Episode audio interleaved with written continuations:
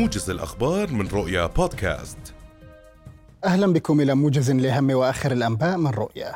صرح مصدر عسكري مسؤول في القيادة العامة للقوات المسلحة الأردنية الجيش العربي. صرح بسقوط إحدى طائرات التدريب التابعة لسلاح الجو الملكي أثناء جولة تدريبية في المفرق.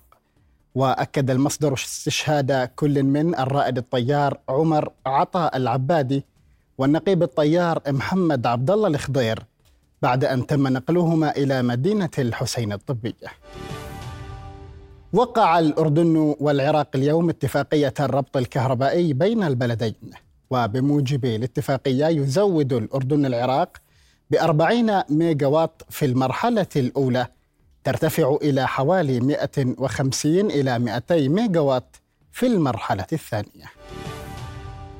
أكدت وزارة التعليم العالي والبحث العلمي أنه لن يكون هناك تمديد لفترة تقديم طلبات إساءة الاختيار التي تنتهي عصر اليوم. الوزارة أفادت أن عدد الطلبة المرشحين للقبول في مرحلة البكالوريوس بلغ 3417 طالبا وطالبة.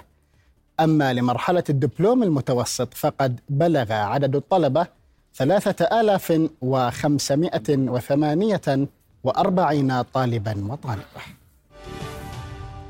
أكد المفوض العام للأمم المتحدة لإغاثة وتشغيل اللاجئين الفلسطينيين أونروا فيليب لازاريني عدم معرفة المنظمة بشأن النفق المزعوم تحت مقرها في قطاع غزة. وبحسب الموقع الرسمي للمنظمة الأمم المتحدة قال لازاريني في منشور على حسابه على منصة إكس قال إن الأونروا أو أن موظفي الأونروا غادروا مقرها في غزة في الثاني عشر من تشرين الأول الماضي بعد صدور أوامر الإجلاء مع اشتداد القصف في المنطقة.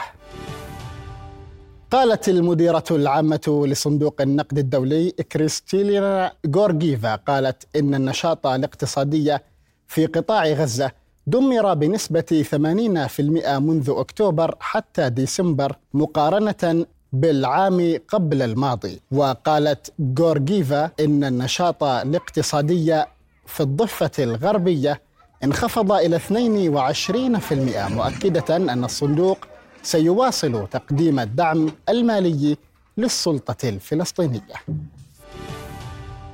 نهاية هذا الموجز، هذه تحياتي أنا راشد ربابعة وفريق العمل، أينما كنتم دمتم في أمان الله.